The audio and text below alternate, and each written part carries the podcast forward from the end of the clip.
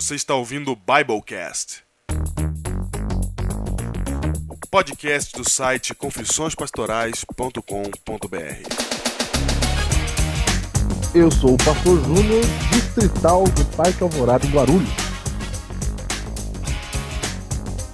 Eu sou o pastor Diego Barreto, associado da Igreja Adventista da Alvorada em São Paulo. Biblecast número 15. Número 15, finalmente. Sabe que número 15 é um número também, né, de, de passagem redondo, não sei. É o número 15 é uma casa. É, o número 15 é debutante. Debutante, obrigado. Debutante. Acho uma razão pro número 15. Por isso, nós já temos já. é, a nossa abertura já tá diferente hoje. É, porque a gente vai arranjar pra cada número uma coisa, então. É, não, os números principais, né? O 10, o 15. Agora só o 50 e o 100. Não, tem o 16. Por que 16? Olimpíadas. Nossa.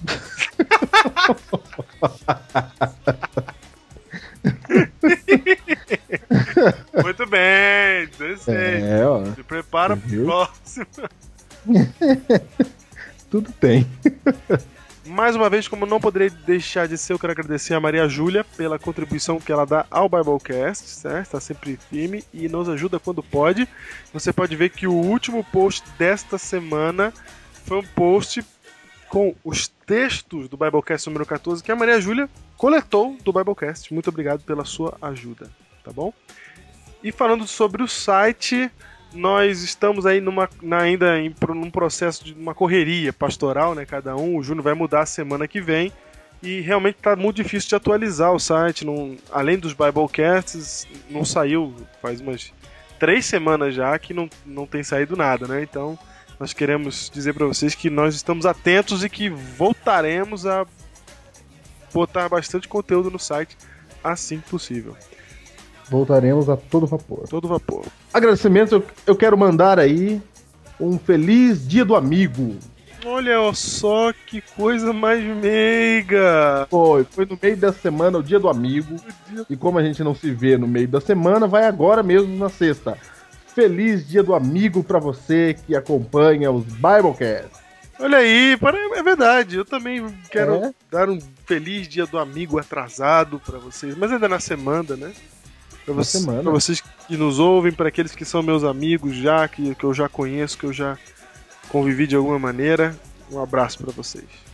Eu gostaria de lembrar a todos aí que nós temos camisetas em nosso site. Muito bem lembrado, Júnior. Aliás, nós praticamente Lembra. nunca falamos disso no Bible- Nunca Bible falamos. Nunca falamos. Queria, queríamos saber o que vocês acharam dessa ideia. Ou não acharam nada.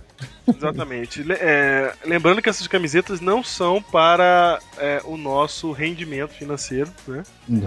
Mas de jeito nenhum. De jeito nenhum, que fique claro aqui, declaramos nesse momento que não há nenhuma, nenhuma arrecadação de lucro nesse, Não. jeito. camisetas. Nós apenas estamos é, criando as camisetas por duas razões. A primeira, claro, é que nós temos camisetas interessantes com que carreguem ideias, né?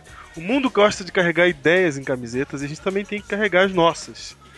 E- Exatamente. Vista essa camisa. Exatamente. E, e tem pouca, pouca camisa adventista, assim. Adventista mesmo, que não seja camisa feita para um programa da igreja, né? O pessoal Sim. faz o projeto não sei o que, sai uma camisa, mas é só nesses casos. Então, é, a gente quer gerar um- camisas que, que sejam interessantes para o jovem, que sejam interessantes para vocês utilizarem para os pastores também, porque o site, afinal de contas, é feito por pastores. Não conheço camisa de pastores por aí, então a gente resolveu inventar isso daí. Vamos ver se dá certo, mas a gente não, não tem todas as ideias do mundo, então suas ideias são bem-vindas, a crítica de vocês é bem-vinda e a compra de vocês também é bem-vinda, porque a segunda razão das camisetas é divulgar o, aí, tanto as ideias que estão nelas quanto o Biblecast e o site confissõespastorais.com.br. E é o seguinte: você pode mandar pra nós sugestões de estampa de camisa. Que um Isso, adventista poderia usar. O que você gostaria que ele usasse. muito bem. Mande aí pra nós. Se você entrar lá no site, né, você, para quem ainda não percebeu camiseta do que, que eles estão falando, já tá no site faz um tempo já. Uhum. Mas tá numa aba, eu fiz um post, pode ser que você não tenha visto o post. Então lá em cima, assim que você entra no site, você vai ver uma aba lá em cima, há várias abas na verdade, né? Tem Home, Biblecast, Camisetas. É bem a aba do meio.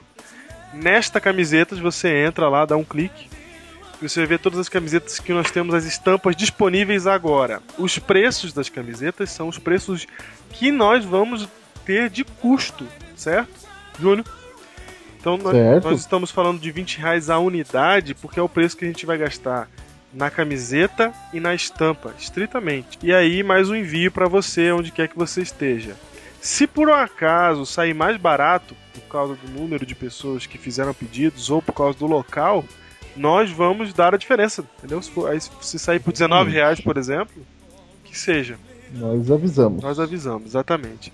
Então temos três linhas de camisetas. Temos a linha Biblecast, divulgar o podcast e, e aquilo que nós dizemos aqui. A linha só para pastores, né? Que é uma linha Hum. para quem é pastor utilizar esse tipo de camiseta, quiser, né, usar, carregar alguma mensagem consigo, que relacionada ao ministério e at- adventistas com atitude. Então, quando você for criar uma camiseta, você pensa nessas três linhas, pensa aí num num slogan, alguma coisa que você acha que possa contribuir, manda pra gente. E se acharmos interessante, vamos com certeza colocar no site para produzir também. E se você ainda é, não comprou nenhuma camiseta, você explica pra gente por quê também. Se não gostou, ah, feia. Esquece. Né? Esquece. Desistam disso, façam outra coisa. É, Tá bom. Inventem adesivos, esqueçam Tá bom. É ades- adesivo legal. Adesivo é legal, mas as camisetas mais legais, eu acho. Adesivo é legal. Curto mais camiseta. Adesivo o cara vai colar na janela. Ah, mas, mas cola. É, certo. É, e você que nos ouve e não tem Twitter, saiba que a hashtag Biblecast nós temos, é praticamente uma comunidade dentro do Twitter. É verdade. Toda mensagem que você fizer aí, você enviar pro Twitter, você twittar, mande aí com a hashtag Biblecast. Eu só não entendi por que, que você tá dizendo isso pra aqueles que não têm Twitter. Porque é um apelo para que ele entre no Twitter, Ah, muito bem. certo? Certo. Entre no. Twitter. Isso, isso, isso. Para que a gente possa te ver lá também. É verdade, é legal quando a gente tem essa interação, né? É. E a indicação do livro de hoje? O livro de hoje é o seguinte: Hermenêutica Avançada. Herme quem? Hermenêutica Avançada. Hermenêutica, a palavra hermenêutica vem do deus Hermes, da Grécia, que era o deus que fazia a ligação entre os deuses e as pessoas, que interpretava as mensagens dos deuses. Trazendo isso de anos e anos, para você ter que interpretar a mensagem de Deus, você precisa fazer hermenêutica, é o nome da ciência, que, que tenta interpretar a mensagem de Deus que está na Bíblia. Então o livro é Hermenêutica Avançada, Princípios e Processos de Interpretação Bíblica, editora Vida, autor Henry Virkler. Seu livro da semana. E na semana De do repente- Dia do Amigo, Júnior, no Dia do Amigo, nós ligamos para um amigo nosso, um pastor amigo nosso, como nós sempre fazemos. Mas dessa vez, um amigo nosso de sala que sentava do nosso lado desde o primeiro dia de aula. Ligamos para o Isso. pastor Hilton Leite. Hilton Leite, de Itapetininga, interior de São Paulo.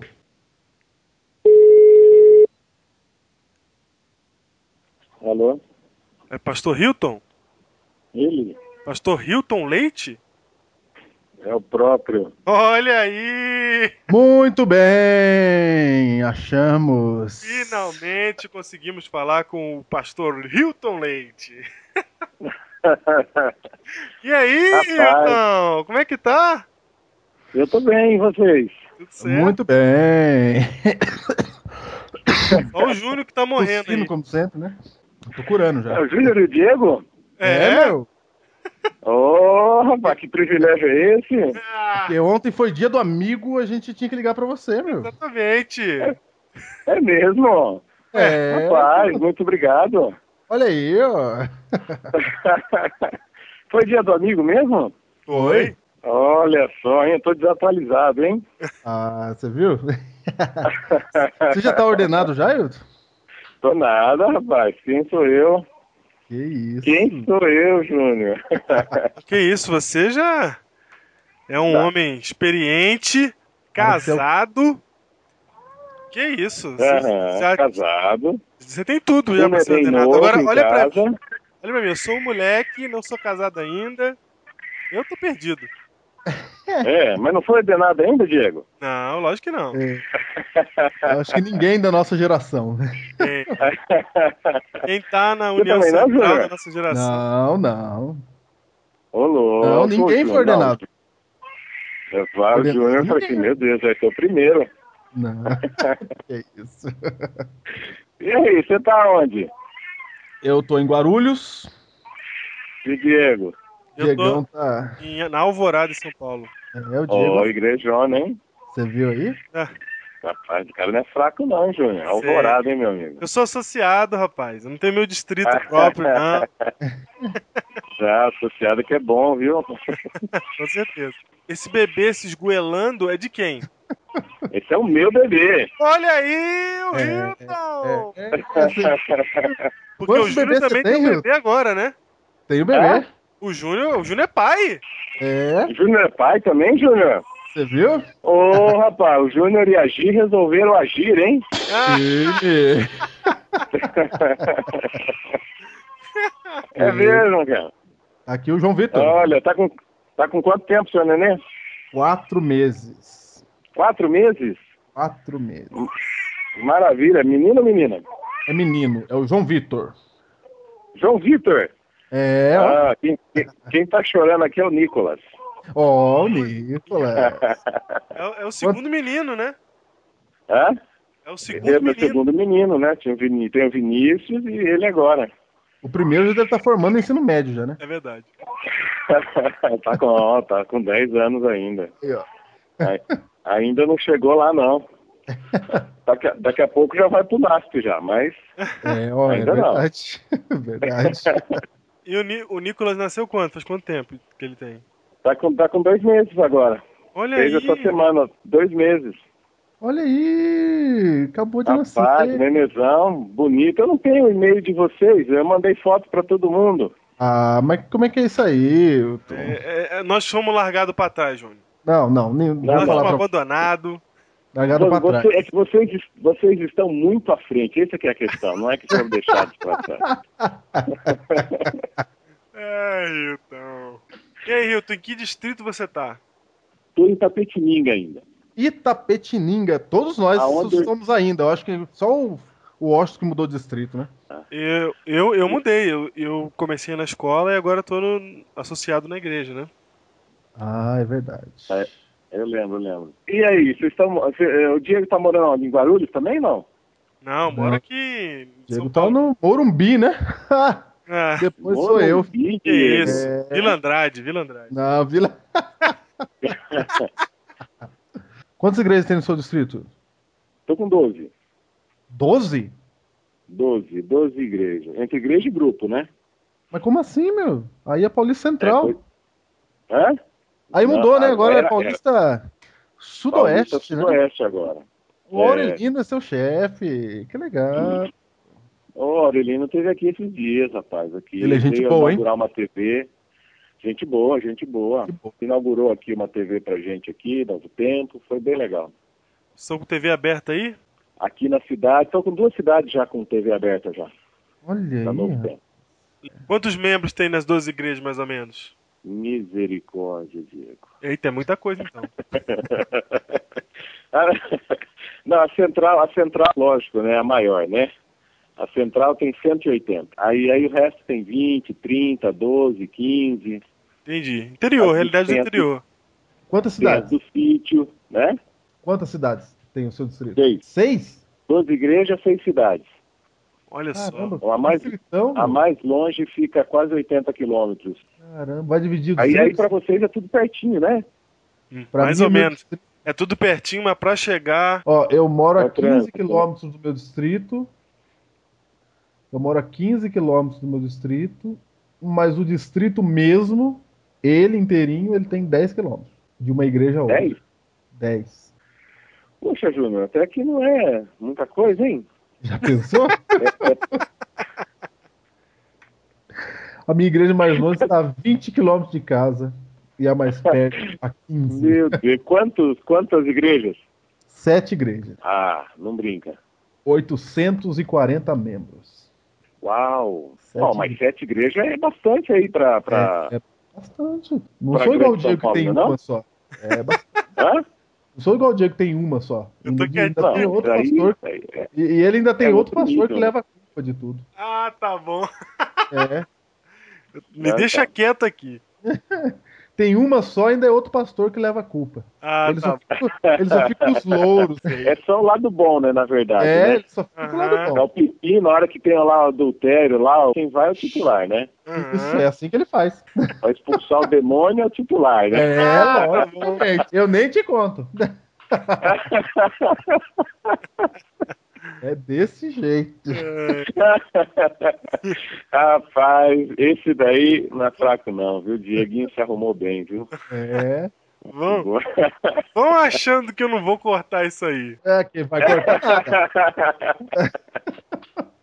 Ô, Diego, na verdade eu vi um filme seu outro dia pela internet, viu, cara? Hã? Eu vi um filme seu na internet, meu. Ai, cara, esse filme meu tá passando. Você tá famoso, cara. Todo mundo me fala isso, cara.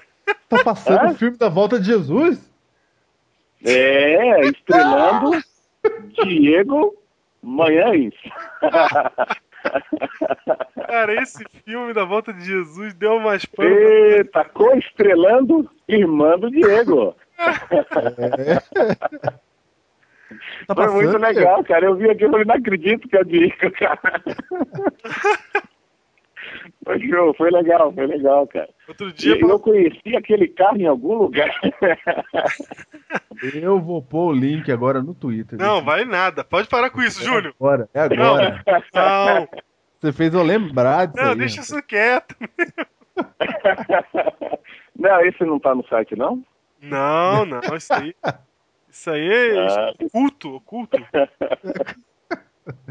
Eu quando tava testando os recursos da máquina. Eu tava aprendendo a É. mexer. eu- É bo- até bom que se tiver alguém ouvindo que já viu esse vídeo, eu queria explicar que eu tava aprendendo a mexer em efeitos especiais. E aí eu Se você peguei, não viu ainda esse vídeo, eu vou colocar a lista. Para! vários- aí eu peguei, eu peguei os arquivos que tinham sobrado de um filme que a gente tentou fazer, então foi com refugo, né? E aí peguei, juntei tudo, botei efeito especial e aí deu aquele troço lá. É legal, eu vou pôr o link aqui. Legal. Não, ficou legal, ficou legal. Ficou bom, ficou bom, é verdade. Ô, Hilton, qual que é o E maior tá- desafio aí no seu distrito? O maior, o mais difícil? Mais difícil é, É. atender bem todas as igrejas. É o mais difícil mesmo. Não tem jeito, são 12 igrejas. Todo mundo reclama. E é, não, não dá para você estar presente sempre em todas elas, né? 12 é difícil. hein? Fica complicado mesmo. 7 já é difícil. O Diego não sabe disso porque ele tem um- meia igreja, né? Não, meia igreja, né? Meia. Aí tá depois o, o burro de carga aqui, do pastor associado, é que Ah. vem editar. É quem entende Entendi, de entendi. computador, né? É. Porque você lembra, Hilton, que quando a gente estudava e a gente perguntava alguma coisa de computador pro Diego, você lembra como é que ele tratava a gente, né? Lembro, lembro. É, é, ele Com nunca amor e nada. carinho e paciência. Nunca ensinava nada. Nunca. Como eu nunca Rapaz, aprendi nada, vou fazer o quê? Ah, é, não, o Diego é fera mesmo, o Diego é fera. Tem que ser com ele. É, Né? Afinal de contas, uma igreja só também, né? Dá certo. né? Lá. é lógico. Sempre O assim. duro, o duro é você ter que editar alguma coisa e ainda cuidar de 12 igrejas ainda, né? Isso aí é difícil. Gente, sempre foi assim essa coisa. Aí é difícil. Sempre, sempre essa humilhação da minha pessoa. Até na época do teológico, quando juntava os casados, o solteiro aqui sofria. Vocês Sol- sabem é que sol- Itapetininga ele é solteiro muito porque frio. Por que que é nada? Tá solteiro ainda, Diego? Ah, eu que vou é? falar, viu? que é? Eu vou dar minha conta do banco pra quem quiser auxílio casamento pastoral. Não. Deposita pra mim. Depois eu vou contar o que a Bruna falou pra mim. Né? Ah, Eu esqueci de falar. vai, vai, vai. Mas Vamos focar na entrevista. É. Ô, ô, ô, Diego, diz uma coisa pra mim, cara. Vai, vai. Eu quando estive aí com o Edilberto nessa igreja aí, acho que ela tinha mil e poucos membros. É isso mesmo ou não? Isso, é isso. É, tem 2000 e. Não. É, 2000, 2300. Tinha essa e tinha Alvoradinha também. Existe ainda ou não? Alvoradinha acabou, só tá Alvoradona. Só Alvoradona? É. É, e não, não rola nada aí não, rapaz? Não, eu tô namorando, vai fazer um ano já, mês que daqui a Ah, dois... tô namorando. É. Chama Ah, a o Júnior Bruna. Tá botando pressão, então. É, o Júnior, Júnior é o é, ele, ele foi contratado pelo ministerial para Pra sou- te eu, sou- casar. eu defendo os direitos da Bruna. É. Muito bem, Hilton. Ora pelo Diego, tá? Tá, vou estar orando, vou estar orando. Ah, vocês Orar pelo vocês- Diego, vocês- orar pelo Júnior. Vai ter Isso, tanta coisa é. pra eu cortar em 32 minutos que eu vou ficar maluco editando isso. aqui. Muito bem, pastor Hilton, muito obrigado pela sua entrevista. Olha, obrigado vocês por lembrarem, por ligarem. Eu fiquei feliz. Feliz viu? dia do amigo. Isso, Obrigado. que Pra Deus, vocês também. Deus te abençoe aí na sua tarefa em Itapetininga. Muito obrigado pela lembrança de vocês, pelo Dia do Amigo. Que Deus abençoe o ministério de vocês, seus membros, suas ovelhas, e que Deus possa estar sempre nos guiando nesta vida e nos levando para a vida futura lá no céu. Amém? Amém. Amém, amém. Um abraço, Hilton. Maravilha. Abraço, Diego. Abraço, Júnior. Foi bom falar com vocês, viu? E o tema de hoje, Júnior, O tema de hoje é a Trindade Satânica. Tema assustador, né? Que tema é esse? Eu vou falar pra você, eu vou dizer pra você que eu relutei muito por colocar esse título. Olha só! Ah, eu relutei. Muito bem, então se der certo, as glórias são minhas, tá? É, Não, tá muito trash, muito trash. Não, mas é, é verdade, é a trindade satânica que iremos estudar hoje. Parecendo aquele programinha do Zé do Caixão da televisão lá. Estamos aí estreando uma nova série. Uma nova série. Nós Começamos o Biblecast com uma série que foi a série Relevância do Adventismo. Pra que ser adventista, né? Foi. Em quatro episódios de cinco. Com cinco partes, é. E, e des- estamos começando uma nova série, né? Achamos que chegou a hora de. Depois de. Ah, se a gente considerar um número de partes, né? Nós ficamos aí 10 Biblecasts praticamente sem, sem nenhuma série, né? 10 Biblecasts soltos. Soltos, né? Livres, livres. E a série, o nome da série, o nome da série, o título da série seria? O título da série é A Marca da Besta. Não, tá completo, nós estamos trash mesmo. Nós estamos total. Chegou, chegou a hora.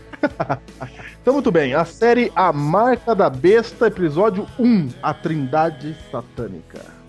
Nós, Olha, A gente não tá inventando nada, não. É apocalipse Não. isso aí, apocalipse. exatamente a série baseada no livro do Apocalipse. Exatamente, a série inteira baseada no livro do Apocalipse, especificamente as coisas que rodeiam a ideia da marca da besta. Né? Apocalipse 13, quatro episódios, quatro Biblecasts em volta de Apocalipse 13. E você já vá se preparando, porque nós dividimos o tema, a série, é, em quatro episódios, novamente.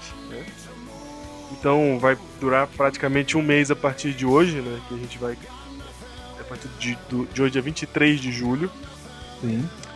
E você vai se preparando. não- nós não vamos falar. Se você veio, por exemplo, porque o nome da série é a marca da besta, já achando que a gente vai tocar nesse assunto, são quatro episódios, porque precisam ser quatro episódios para se falar desse assunto.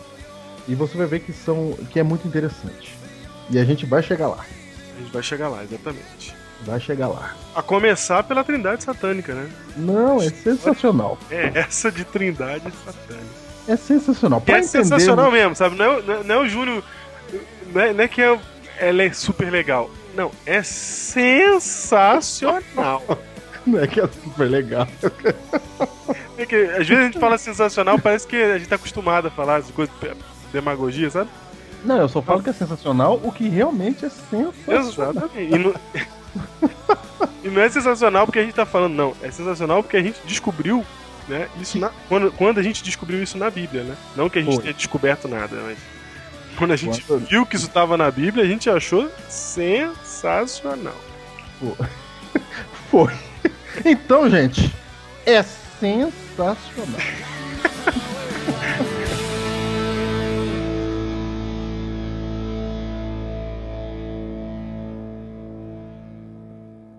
Vamos lá então. Profecia bíblica, Apocalipse abra sua Bíblia aí no livro do Apocalipse e nós vamos começar, primeiro de tudo, iniciando nossa série, mostrando aqui como que faz para entender o Apocalipse.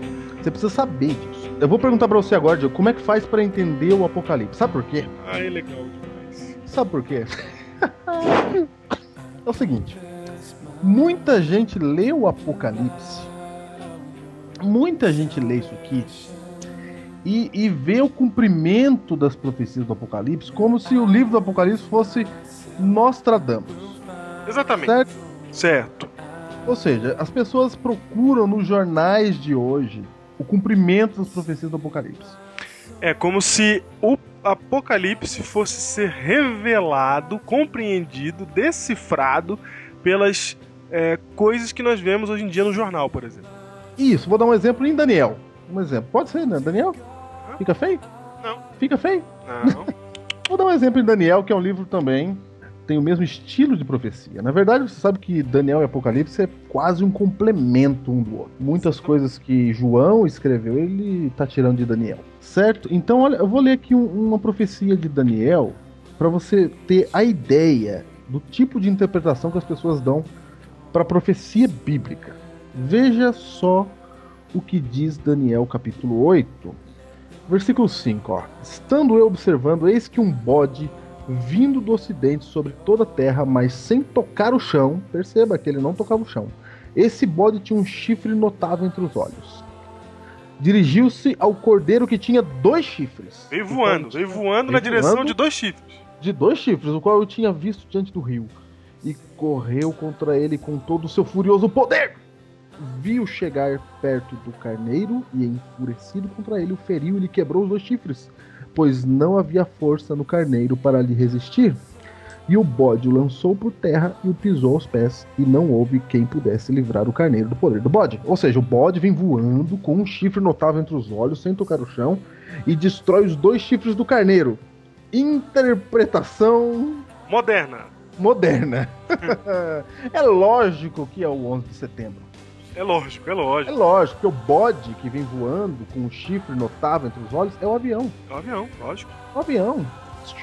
Ele vem sem tocar o chão e derruba os dois chifres do carneiro. Senhores, as torres gêmeas. Eu estou dizendo. Não, e é claro. E é lógico. Só que saiba você que Ah. nem tudo que é lógico é verdadeiro. viu? Eu vou falar uma coisa, não é tão lógico assim não, Júnior. É, é, é assim, há uma leitura passant, meio mendigo. Você acha, é lógico, mas para pra pensar comigo. Se dois chifres são os dois maiores prédios de Manhattan, por que que o um chifre do outro bode não é um prédio? Você veja que a simbologia é Ah, tá. solta, entendeu? Ah, não, mas é que o outro chifre era entre os olhos. É do avião. Entre os olhos. É quando a expressão entre os olhos é de aviação, essa expressão. quando o chifre tá em pé, é prédio. Ah, Entre os olhos é avião. Ah, essa é a diferença. É. É entre os olhos. Entendi. Da ideia de, da ideia de dardo, de seta. Ah, tá na horizontal, Certo. na horizontal, assim, vindo Isso, tudo. Dardo, seta. Ó. Ah. eu retiro o que eu disse, é mais profundo do que eu pensei. É, Ah, que que é isso? Eu tô falando pra você, Vou ó. começar a crer nisso agora, eu acho. Não, o camarada vê, lê isso aqui e fala assim, ó. Cumpriu a profecia. Cumpriu. Pronto. Ah, vamos dar outra, outra, outra, outra, outra, outra, outra. Ezequiel. Ezequiel. Olha, agora fui, fui Ezequiel, hein? Em Ezequiel, eu não faço ideia de que eu li em Ezequiel. Você não sabe que eu vou ler em Ezequiel. Então eu vou ler. Ezequiel capítulo 1. Ah, Diego, veja isso aqui. Vai. Ezequiel capítulo 1, verso 4. Olhei e eis que um vento tempestuoso vinha do norte, verso 4, eu tô lendo, de. Ezequiel 1. E uma grande nuvem com fogo a revolver-se, e resplendor ao redor dela, e no meio disto uma coisa como metal brilhante, Olha, que saía do meio do fogo. Então você percebe que tem uma nuvem, um vento impetuoso que vinha do norte, norte é pra cima, certo? certo. vinha de cima e uma grande nuvem com fogo a revolver-se. Olha um negócio rodando, um fogo vo- revolvendo. Aham. E o resplendor ao redor dela. E no meio disso, uma coisa como, me- como metal brilhante que saía do meio do fogo. É. Do meio dessa nuvem saía a semelhança de quatro seres viventes, cuja aparência era esta. Tinha semelhança de homem. Cada um tinha quatro rostos, como também quatro asas. Ó, e suas pernas eram direitas, a planta cruz dos pés era como a de um bezerro e luzia como o brilho do bronze polido. É armadura, senhores. Olha, debaixo das asas tinha mãos de homem aos quatro lados, assim todos os quatro tinham rostos e asas. Essas se uniam uma à outra e não se viravam quando iam, cada qual andava para a sua frente. A forma de seu rosto era como de um homem, à direita, quatro tinham rosto de leão, à esquerda, rosto de boi, etc, etc. Isso aqui é descrição de um astronauta. O astronauta, é verdade. Diego, ele vem na sua nave espacial. Ou você ah, entende que isso aqui se cumpriu com a NASA. É lógico, prevendo o futuro. Veja que Ezequiel viu. Olha, olhei, verso 4. E eis um vento tempestuoso vindo do norte, de cima, uma grande nuvem, com fogo revolver-se. É o um negocinho do disco voador. Ou você acha que tem OVNI aqui também. Esplendor ao redor dela, ó. E perceba que era como metal que brilhante. Ah, isso aqui é uma espaçonave. Verdade. É uma espaçonave. E, saindo um astronauta de dentro dela com a, com a vestida da armadura. Então, coitado de Ezequiel, não sabe o que é aquilo, é o jeito que ele tá descrevendo. Era, o, era um astronauta. Da, da teoria, os deuses eram astronautas. Isso. É lógico, uma clara descrição de Marcos Pontes, nosso astronauta brasileiro. Ou qualquer outro astronauta. Armstrong, que pisou na Lua. O Armstrong. Será que Ezequiel estava na Lua vendo a chegada do homem? Se- é, olhando assim, pode parecer até ridículo para muitos de vocês que estão acostumados com profecia bíblica. Mas a verdade é que, por mais ridículo que pareça, até o primeiro exemplo é, é- é um exemplo que eu, eu conheço gente que creu mesmo nisso aí. Foi. É, é um exemplo de como a gente pode olhar para as notícias de hoje, para o nosso mundo de hoje, e achar que as- a, a chave bíblica está na realidade, né, está fora da Bíblia. Enquanto Isso, que é o exato contrário. O exato contrário. Então, como fazer para entender a profecia bíblica? Como? Como? Primeiro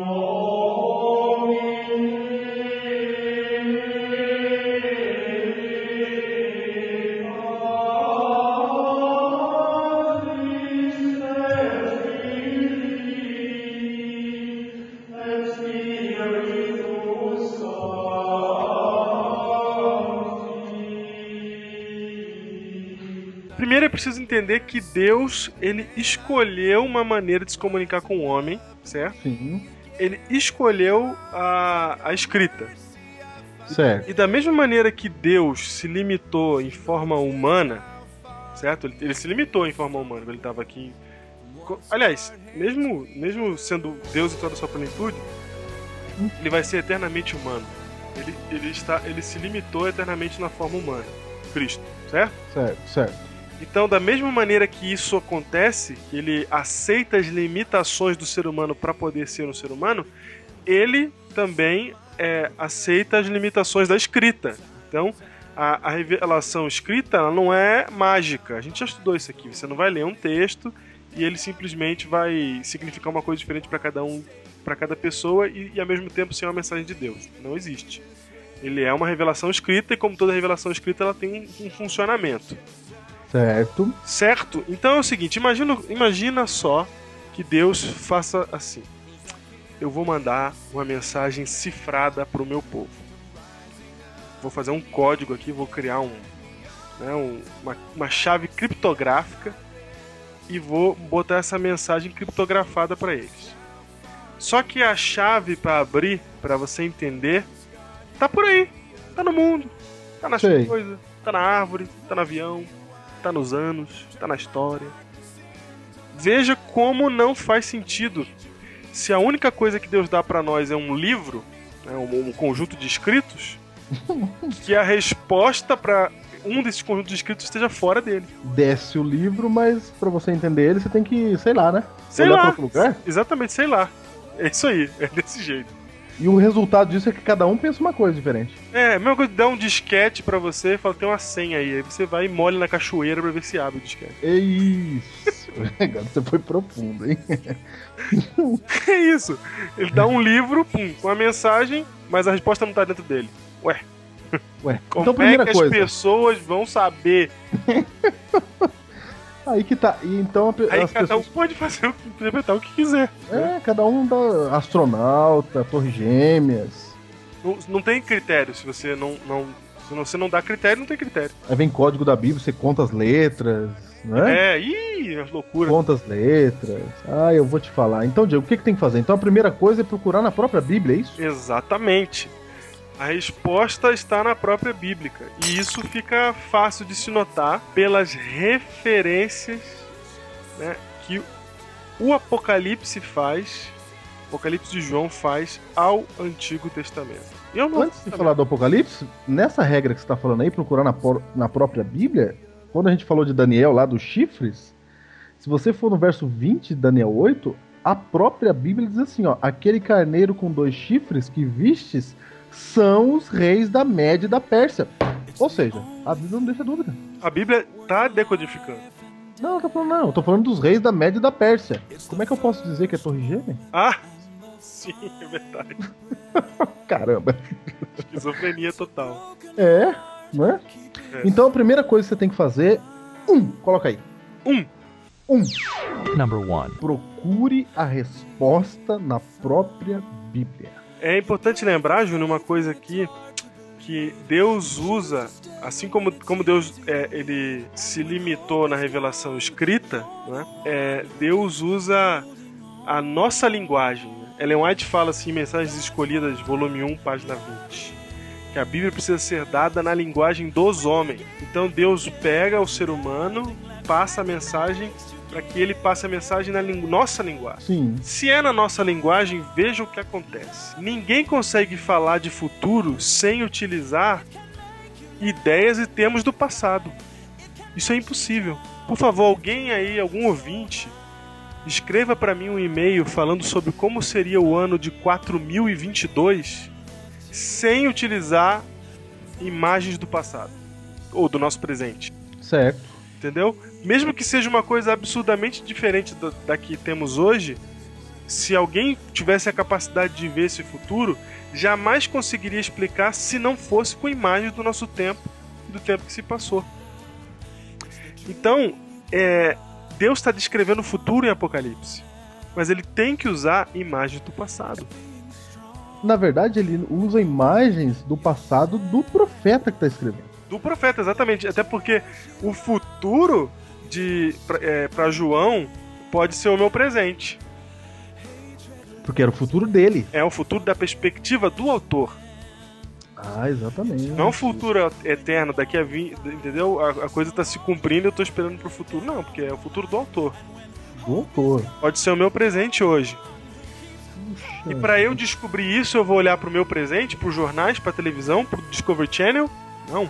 Por exemplo, ó, se você vê Jesus, o Messias, as profecias sobre o Messias definem ele como um profeta tipo Moisés, como filho de Davi, coisas do passado dos profetas que fizeram as profecias, entendeu?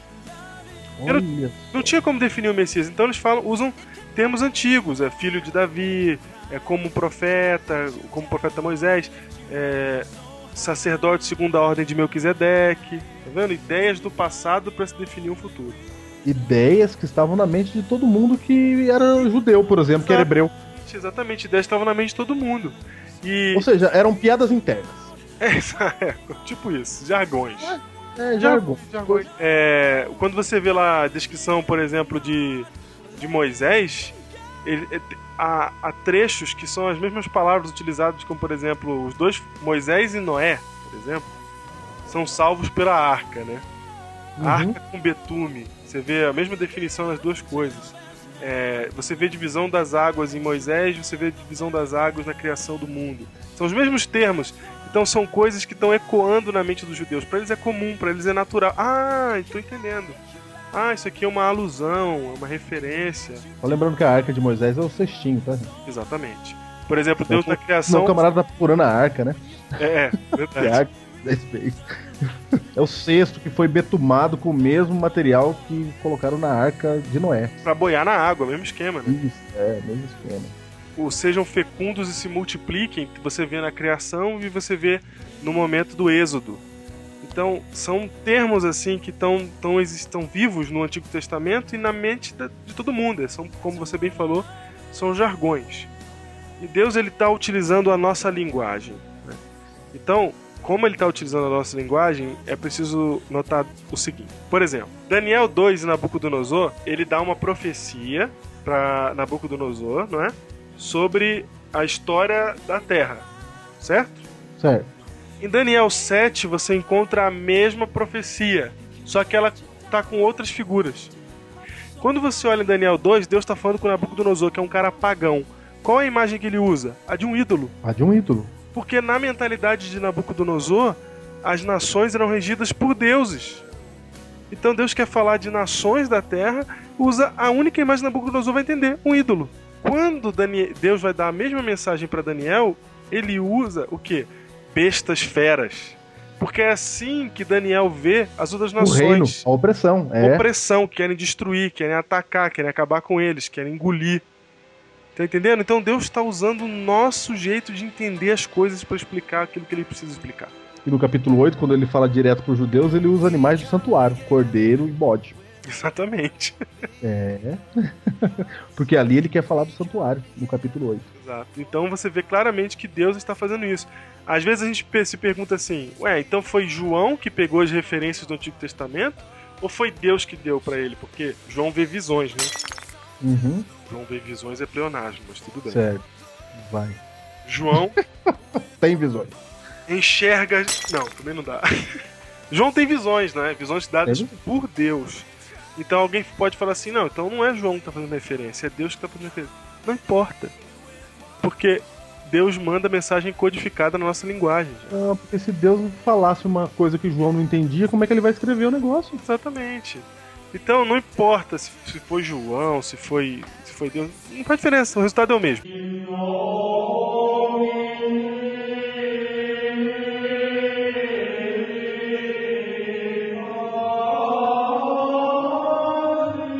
Então, muito bem. Dois. Number two. Pergunte o que o autor tinha na cabeça quando ele escreveu isso. Quando você lê Apocalipse, você sabe que Apocalipse foi escrito por João. João, apóstolo de Cristo, lá, o João que cuidou de Maria, que estava perto de Jesus na cruz. É esse João que escreveu o Apocalipse. João escreveu o Apocalipse, muito bem. Quando João escreve alguma coisa, quando ele escreve, por exemplo, sobre o que vamos falar mais à frente, o número 666, será que João tem na cabeça dele, não é? O que ele tem na cabeça dele quando ele escreveu isso? Da onde ele tirou? Só para lembrar, a- os profetas bíblicos. Ele ou não- Deus, tanto faz. É, exatamente. Não, só para lembrar, os profetas bíblicos, eles não são. Não, você não pode confundir a ideia de profeta de hoje. A ideia de profeta de hoje é quem vê futuro, Evidente. vidente. Embora um dia eles também foram chamados de vidente. Mas a ideia do profeta bíblico é um porta-voz de Deus. Ele não fica vendo o futuro. Certo? Não é um cartomante. Certo. Não é assim. Ele é um porta-voz que fala a mensagem de Deus. Então, todas as mensagens bíblicas, primeiramente, primariamente, são para sua época. A não ser que haja uma evidência nos avisando de que não são. Por exemplo, Daniel, Deus fala assim para Daniel: Daniel, fecha o livro até o tempo do fim. Aí tem um aviso. Apocalipse, lá, diz assim no verso, capítulo 1, verso 1 eu vou mostrar para você as coisas que em breve devem acontecer. Ou seja, é pro futuro de João. Então está avisado. Porque senão, ah, eu já vi gente falando assim, ó. Ah, o profeta ele, ele sabia que a gente ia, que nesse mundo ia ter televisão. Ninguém sabia de nada disso. Avião. Vamos- João não sabia que tinha avião, João não sabia que tinha computador. Por exemplo, Ezequiel não viu um astronauta ali. Né? Não tem nada disso. Não é assim que funciona. E você vai ver que não é assim que funciona também. Você tem que olhar pro, pro profeta e falar assim, ó, o que, que João tinha na cabeça quando ele escreveu isso? Ele não tinha na cabeça as torres gêmeas. Por um simples motivo. Ele morreu antes. É assim. É simples assim. Então, para você entender o Apocalipse, você tem que saber que João, quando escreve, ele está falando de coisas que as pessoas na época entendiam. Exatamente. Quem não entende sou eu e você. Hoje, que estamos vivendo dois mil anos depois da, da, da escritura do livro. Lembrando que isso é uma segurança que Deus nos deu de colocar o significado num período, num contexto específico, num local específico, para que a gente não saísse interpretando o que a gente quisesse. 3. Number three. Lembre-se do contexto. João escreveu numa determinada época e num determinado lugar. Esperamos que você, depois de já ter ouvido o Biblecast número 7, Isso, já tenho entendido já isso. consiga chegar neste âmbito do contexto. Ou seja, a chave está no contexto, na história da época. João não, não, não vê futuro, ele não sabe, ele vê da sua época. Ou seja, quem leu o Apocalipse na época de João entendeu. É isso. Tópico 4. Number four. Com, a- com tudo isso que a gente está na cabeça, é preciso saber que o Antigo Testamento é influência é exaustiva do Apocalipse. Você vai encontrar tudo que está no Apocalipse ou como um eco ou como uma alusão ao Antigo Testamento. Isto é, João tirou os símbolos do Apocalipse do Antigo Testamento. Então, quando você quer entender aqueles símbolos lá do, do, do, do Apocalipse, todos eles têm referência no Antigo Testamento. Você vê uma coisa esquisita lá, vai no Antigo Testamento, procura onde tem a coisa esquisita parecida, ou a mesma coisa, e aí você vai, olha para o contexto, e você vai conseguir entender o que, que João está dizendo em Apocalipse. Quando a Bíblia fala de 666, João está tirando isso de algum lugar de Daniel, que nós vamos revelar para frente. Quando fala é, quando fala a marca da besta é na fronte ou na mão, ele está tirando do Antigo Testamento, tá tudo escrito lá. Tudo lá. Tá tudo lá. Vocês vão ver que tá tudo lá. Não, mas tá tudo lá mesmo. Quando você vê as sete pragas, ele tira de algum lugar do Antigo Testamento. Só pra você ter uma ideia, o êxodo do Egito e o cativeiro babilônico são claramente usados como símbolo para João escrever o seu livro aqui em Apocalipse. Então, é desta forma que se entende a profecia. Tem mais uma outra razão também para o fato de os, os códigos para decifrar o Apocalipse estarem na própria Bíblia é o fato de que é, Deus tinha uma razão para codificar. Deus tinha duas razões, na verdade, para codificar o Apocalipse.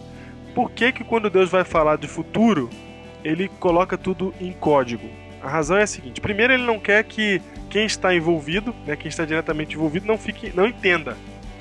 Portanto, os romanos que estavam tinham aprisionado é, João não soubessem que, que, que de alguma maneira não entendessem né, a profecia para que não, não te- tentassem evitá-la.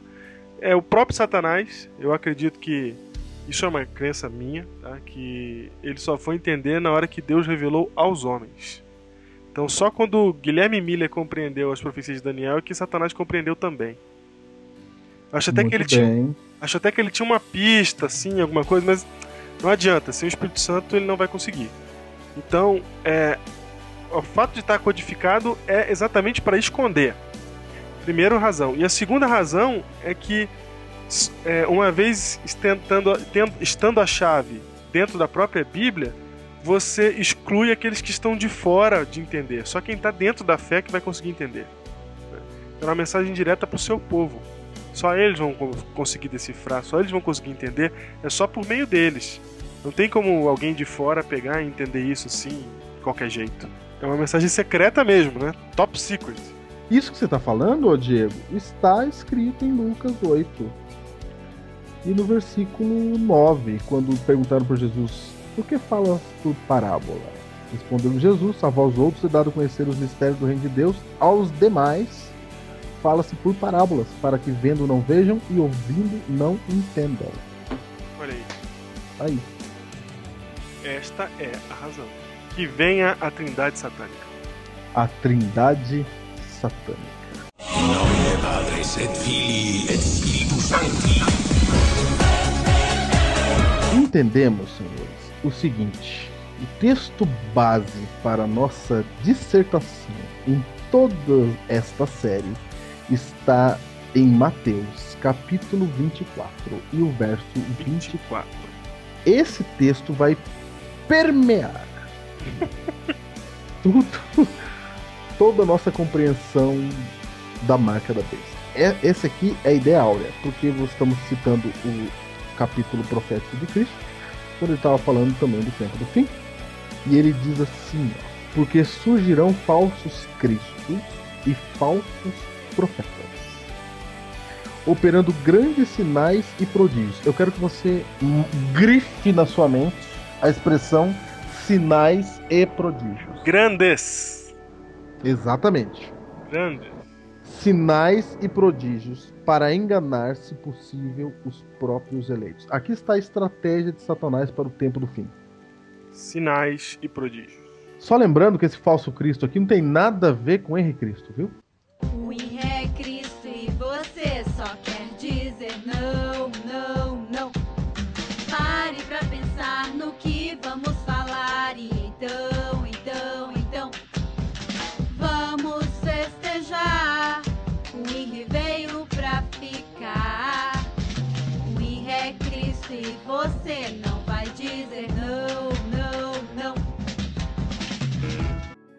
Não tem nada a ver com isso que você acabou de ouvir aí. Nada. Nada. Isso é uma nota de 3 reais, nós já falamos isso no Biblecast número alguma coisa. Isso, porque esse falso Cristo aqui diz que ele opera grandes sinais e prodígios. Os sinais e prodígios aqui não são falsos, são grandes. Sim. São verdadeiros. E esses sinais acontecerão para enganar. Então a ideia é a seguinte: Satanás vai usar todo o seu poder para enganar. Se o Chris Angel consegue enganar, se o David Copperfield, para quem tem 30 anos, consegue enganar, Ainda bem que a gente tá atualizando. imagina Satanás. Imagina. Não, imagina Satanás. Houdini, pra quem tem 150 anos. Se Houdini. É. Caramba. Se Merlin, pra quem Merlin. tem 500 Merda. tem mil anos, consegue enganar, Pitoniza. Pitoniza Kendor.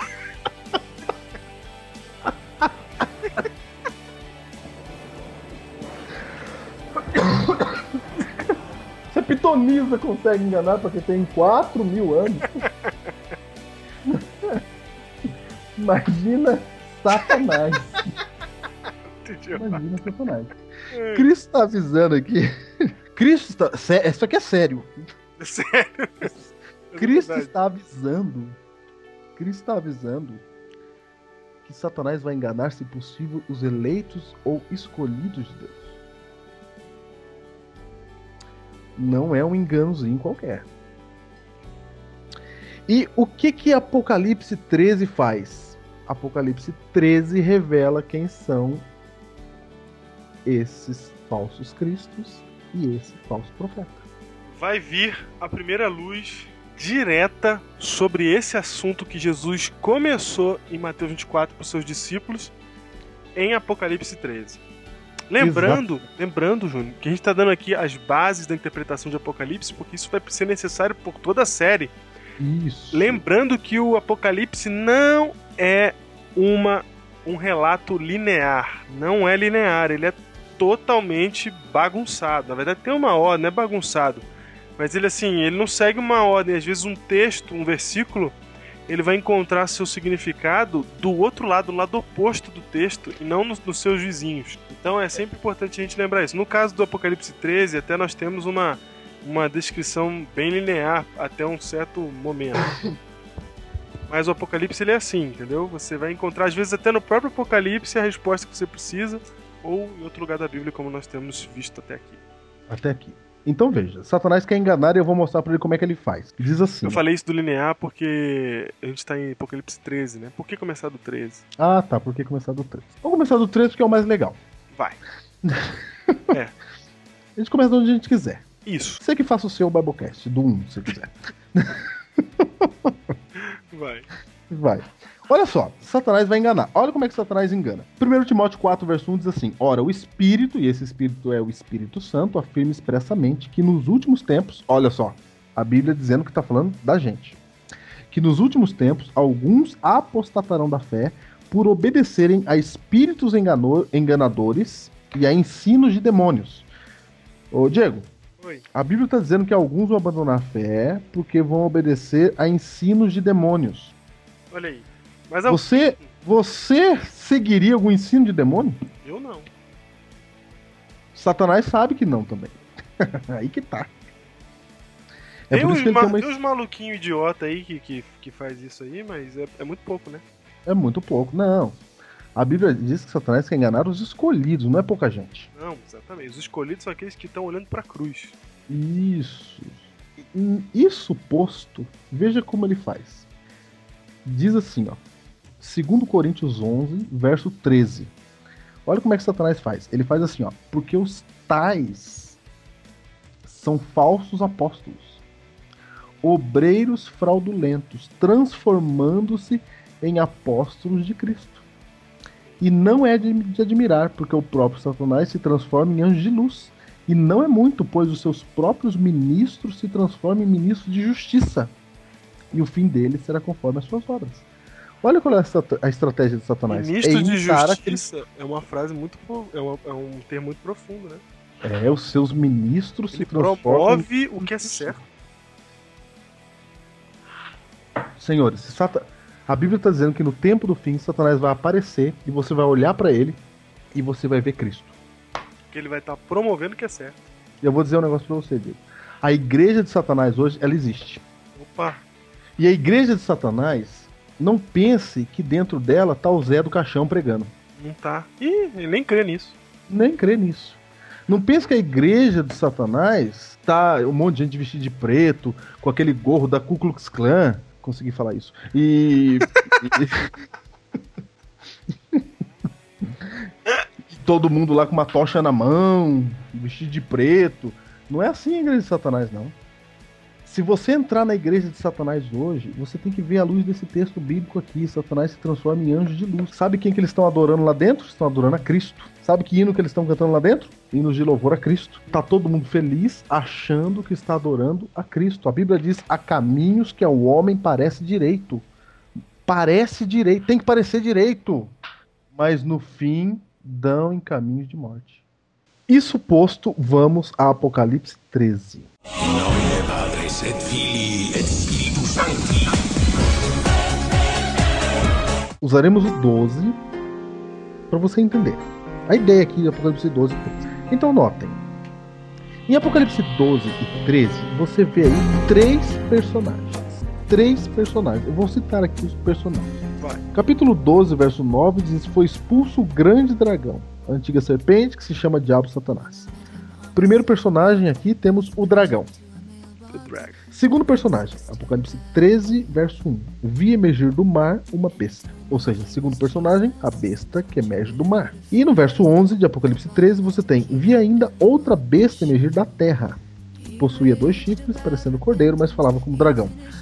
Temos três personagens distintos aqui: o dragão, a besta do mar e a besta da terra. Correto? Correto. Três personagens que você vai encontrar imediatamente uma resposta pra quem é o primeiro, que é o dragão, né? Exatamente. Em Apocalipse 12, ali, Verso 9. verso 9, você vê que o dragão é igual à antiga serpente, que é igual a Satanás.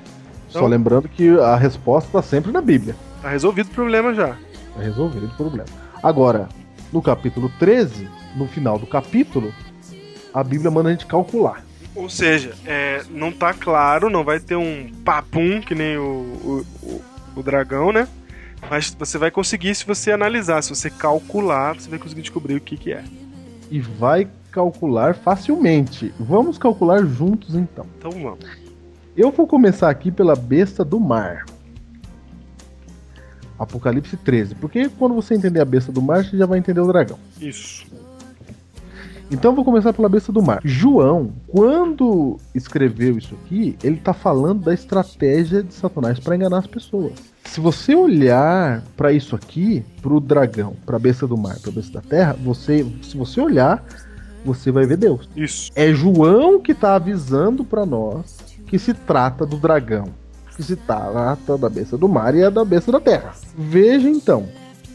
Vamos então à besta do mar, Apocalipse 13, versículo 2, diz assim: A besta que via era semelhante a leopardo, com pés como de urso e boca como de leão. E agora olha só, e deu-lhe o dragão, né? Personagem do capítulo 12, o primeiro personagem, deu pra besta do mar o seu poder, o seu trono e grande autoridade. Autoridade. E o que está escrito em Mateus 28, verso 18?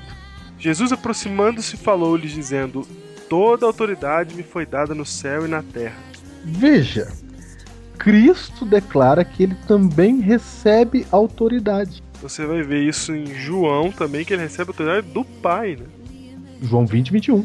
Ele diz: Assim como o Pai me enviou, ele fala para os discípulos: Eu também vos envio. Então, o Pai dá autoridade para Cristo e aqui o dragão dá autoridade para a besta do mar. Continuando, verso 3 de Apocalipse 13. Vi uma. Então vi uma de suas cabeças, cabeça da besta do mar, como golpeada de morte. Mas essa ferida mortal foi curada. Senhores, a Bíblia diz que a besta do mar ela morre e ressuscita. Olha aí. Recebe uma ferida mortal, mas é curada. A ferida mortal foi curada. Que personagem da Bíblia morre e ressuscita? Quem? Quem que recebeu a autoridade do Pai, que, s- que assentou no seu trono, que tem o seu poder, morreu e ressuscitou? Quem? E diz, olha como é que o engano é grande. O final do verso 3 diz assim, ó, e toda a terra se maravilhou seguindo a besta. A Bíblia está dizendo, João está dizendo aqui que todo mundo acreditou que se tratava de outra coisa que não a besta. Todo mundo. Ou seja, é por isso que eu estou dizendo que não é o Henrique Cristo. Não. É toda a terra. E o verso 4 diz que adoraram o dragão porque deu a sua autoridade à besta. Também adoraram a besta, dizendo quem é semelhante à besta e quem pode pelejar contra ela. Verso 5. Foi-lhe dada uma boca que proferia arrogâncias e blasfêmias. E autoridade para agir 42 meses. Quanto tempo agiu a besta do mar? Quanto tempo? 42 meses. Quanto que dá 42 meses? Quanto que dá? 42 meses, gente. É exatamente 3 anos e meio. Qual foi o tempo de duração do ministério de Cristo?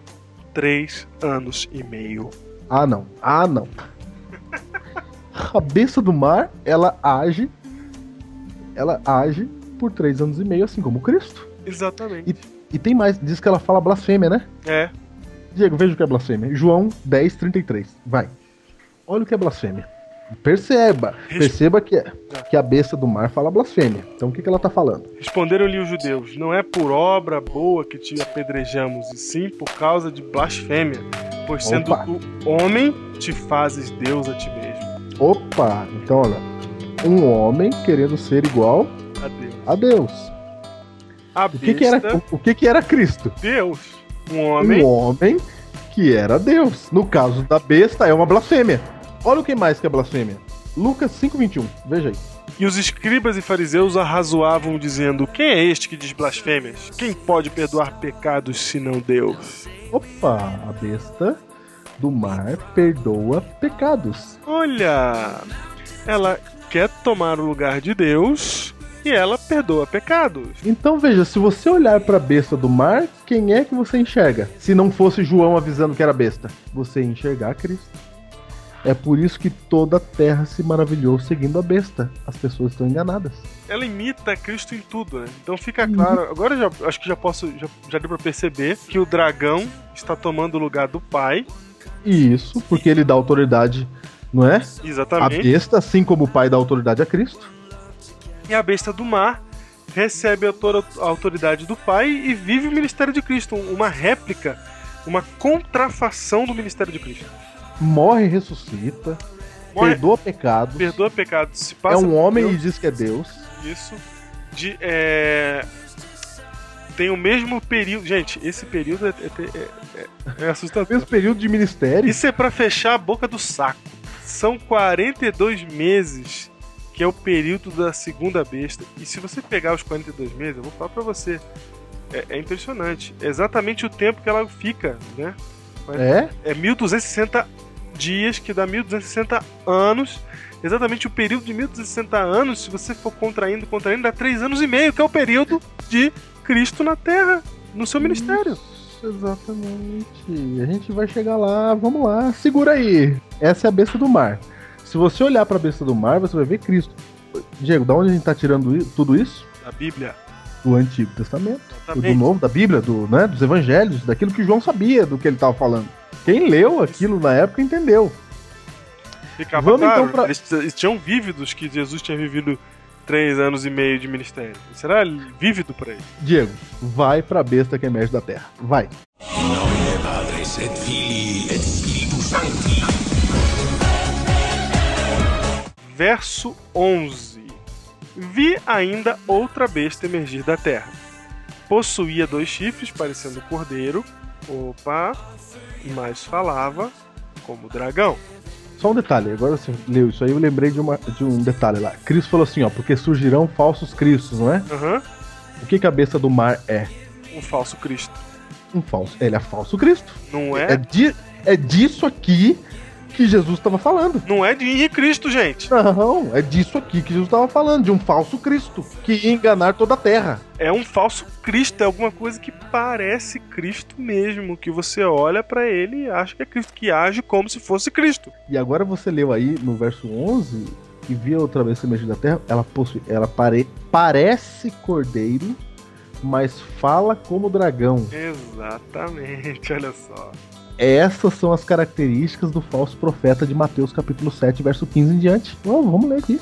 Olha só. Ah, não, eu fico emocionado com isso aqui. E não tem nada de terrível aqui, não. É lindo. É lindo estudar a Bíblia desse jeito. Mateus 7 e o verso 15 em diante diz assim, ó: Acautelai-vos dos falsos profetas, que se vos apresentam disfarçados em ovelhas, Hum, parece o cordeiro, certo. mas por dentro são lobos roubadores. E aqui, mas falava como dragão. Exatamente. Mesma característica do. Desce com o cordeiro, parece.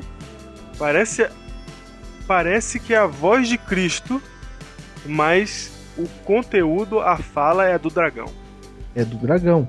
Então, olha só, se a besta do mar é um falso Cristo, a besta da terra é o falso profeta, descrito lá em Mateus 24, 24 por Cristo. Acautelai-vos dos falsos cristos e dos falsos profetas. É disso que eles estavam falando. Como nós sabemos que um profeta ele só existe por intermédio, ele só tem a sua função, só, só, só existe mesmo por intermédio do Espírito Santo, surge aí a contrafação da terceira pessoa da Trindade. É, exatamente. Continua no verso 12. Exerce toda a autoridade da primeira besta. Olha, na sua presença. primeira é. É. a do mar. É a do mar, Não, não, é? É, não, não Porque é. o dragão, o dragão não é chamado de besta aqui. São Isso. três personagens. Dragão, primeira besta que é a do mar, segunda besta que é a da terra. Exatamente. Então diz que a besta da terra o que ela faz? Ela exerce toda a autoridade da primeira lá na sua presença. Olha só.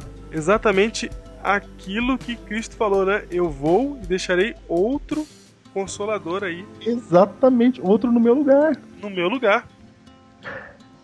Olha, faz com que a terra e os seus habitantes adorem a primeira besta. Cuja ferida mortal foi curada. Olha aí. Então o que a besta da terra faz? Ela não faz o povo adorar a ela. A função dela é fazer adorar a besta do mar. Isso. Que é semelhante a Cristo. Assim como o Espírito Santo tem como função fazer a gente olhar pra Cristo.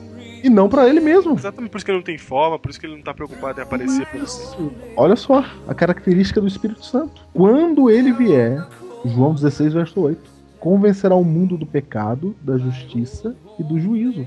A justiça é Cristo. A função do Espírito Santo é levar as pessoas a adorarem a Cristo. Isso. Essa é a função dele. A função da besta da terra é fazer todo mundo adorar a besta do mar. Olha que interessante. É a função do Espírito Santo. Você vai ver claramente. Está claro pra você agora que Satanás está contrafazendo a Trindade divina. Vai, 13, 13, 13, pra ficar mais claro. Também opera grandes sinais de maneira Opa. que até Opa, o que, que ela opera? opera grandes sinais. Perceba que é a mesma expressão de Mateus 24, 24 que eu mandei você grifar na sua mente. Grandes sinais e prodígios. De Tá falando da mesma coisa. E é a- é a mesma coisa. Ele tá falando do mesmo assunto, é isso? Ele tá. Vocês estão vendo aqui que é um reflexo é, direto de lá. De maneira que até fogo do céu faz descer a terra diante dos homens. Quem é a pessoa da Trindade que faz fogo descer do céu? Quem? Quem? Quem é responsável pelo Pentecostes? Pelas línguas Quem? de fogo sobre a cabeça dos discípulos? O Espírito Santo. Aí, ó. Tá claro, gente. Mas tá claro. Não tem o que falar de ser outra coisa, não tem como interpretar outra coisa. Tá aí, ó. Gente, O Espírito Santo. A besta da terra, se você olha pra ela, se não fosse João, você ia achar que era o Espírito Santo. Você ia ter certeza que era Deus mesmo. O dragão, ele se disfarça do pai. A besta do mar se disfarça de Cristo. A besta da terra se disfarça do Espírito Santo. E nós temos a trindade satânica. Padre et Filii et Spiritus Sancti. Seduz os que habitam sobre a terra por causa dos sinais que lhe foi dado executar diante da besta. Dizendo aos que habitam. Diante dela, interessante isso, eles vão conviver, né? É, Dizendo aos que habitam sobre a terra que façam uma imagem à besta, aquela que, ferida a espada, sobreviveu. sobreviveu. E- Ele foi Ou dado seja- comunicar fôlego à imagem da besta, para que não só a imagem falasse, como ainda fizesse morrer quantos não adorassem a imagem da besta. Satanás, co- como que ele atua? Ele atua imitando a Deus. É muito simples, gente. Você tá vendo uma luta entre Deus e uma formiguinha, né? Que é o, é o que Satanás é diante do, do onipotente, onipresente, onisciente. Certo. Você já jogou. Quem já jogou xadrez pela primeira vez e você tá diante de alguém que sabe jogar xadrez, o que, que você vai fazer se você não sabe jogar? Você, É, você sempre imita os movimentos. você imita os movimentos. O diabo não tem como Fala vencer você essa fizer, batalha. Exatamente, você- ele não tem como vencer essa batalha. Então o que ele faz? Ele olha o mestre. ele vê o que Deus faz e copia.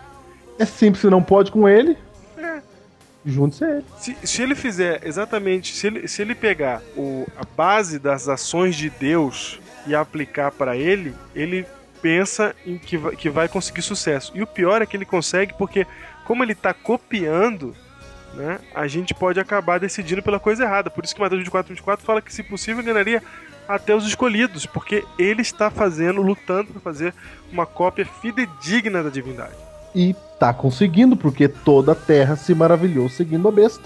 Exatamente. É claro que quem segue a besta não tá seguindo a besta, ele tá achando que tá seguindo a Cristo.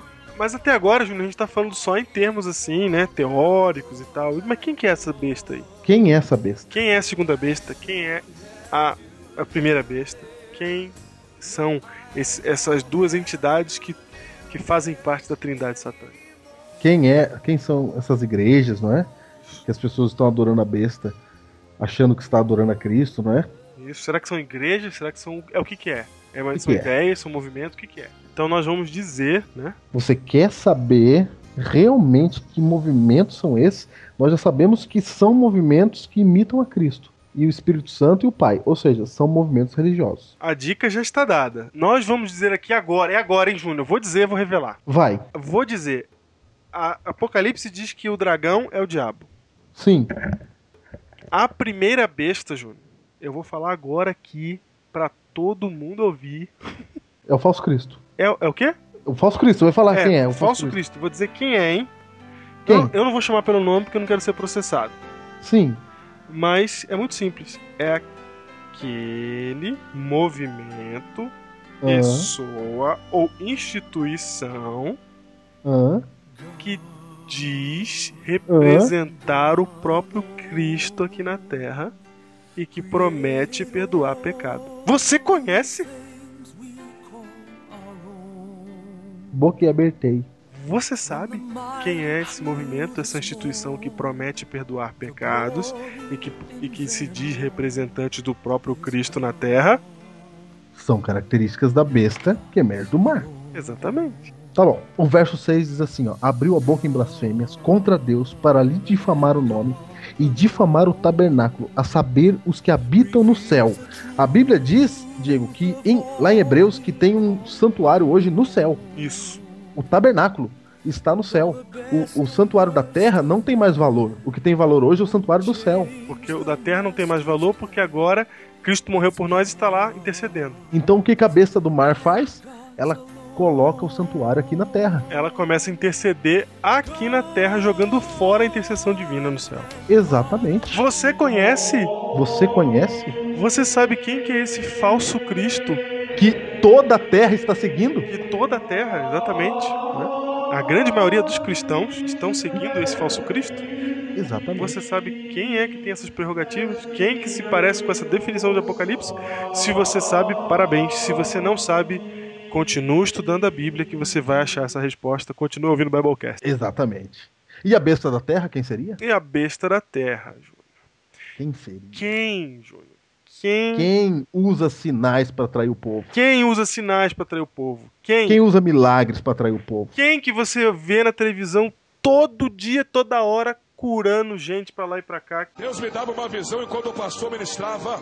Eu via como saía aqui do altar uma torrente de glória, uma torrente de glória, e pessoas aqui não aguentavam ficar sem pular, não aguentavam ficar sem baixar. Ó, o varão aí, ó. Acende tudo, acende tudo, acende tudo, acende tudo. Alabacante, oramanagá. Ei, ei, eu vou profetizar, eu vou profetizar. Que não Quem cura que faz descer fogo do céu? Quem? Quem? Se não falso profeta? Se não, falso profeta. Exatamente, ali. Se não falso É profeta. aquele que se diz ter o Espírito Santo. É o Aquele que fala do Espírito Santo. é, que tem pele de cordeiro, mas fala como dragão. Quem é esse? Quem é que fala de Espírito Santo, Espírito Santo pra lá, Espírito Santo pra cá, fogo cai do céu pra lá, grandes sinais e prodígios. E Quem é o falso profeta? Gente, Quem? eu vou dizer um negócio pra você, Diego. A Bíblia, ela é clara. Ela é clara, ela é clara. Muita gente hoje, infelizmente. Eu acho que se você pensa- nunca estudou a Bíblia e tá ouvindo esse Biblecast aqui, você já conseguiu entender isso aqui. É, não. Ela é, é simples. Olha só. Satanás se disfarça de Deus. Muita gente pensa que está servindo a Deus de bom coração, mas na verdade está adorando a besta, sendo enganado. É por isso que eu e você temos que estudar a palavra de Deus, principalmente o Apocalipse, para desvendar os mistérios do reino dos céus. Então você se prepare, mas se prepare de verdade. Porque vem aí, vem um evento aí pela frente, descrito em Apocalipse, que vai enganar os seus olhos. Tem um dia específico, um momento específico, uma coisa que vai acontecer que é pra abalar mesmo. Só vai ficar mesmo quem já entendeu esse- essas profecias. E para que você não seja um desses enganado, para que você esteja no se do se possível de Mateus 24, 24, você precisa ouvir o Biblecast semana que vem. É isso mesmo. Por hoje é só. A Trindade Satânica você já conhece. O evento na semana que vem.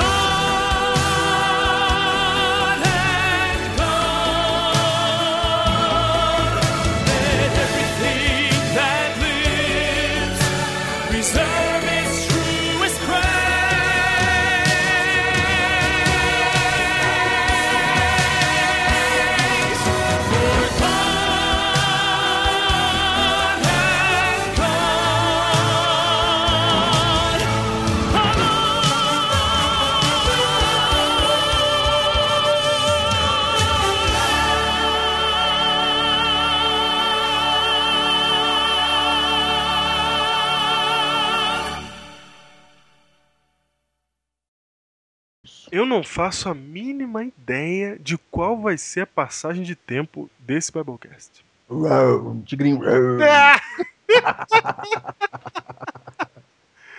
um barulho de besta É, ensandecido. você fica, você fica dando esses nomes difíceis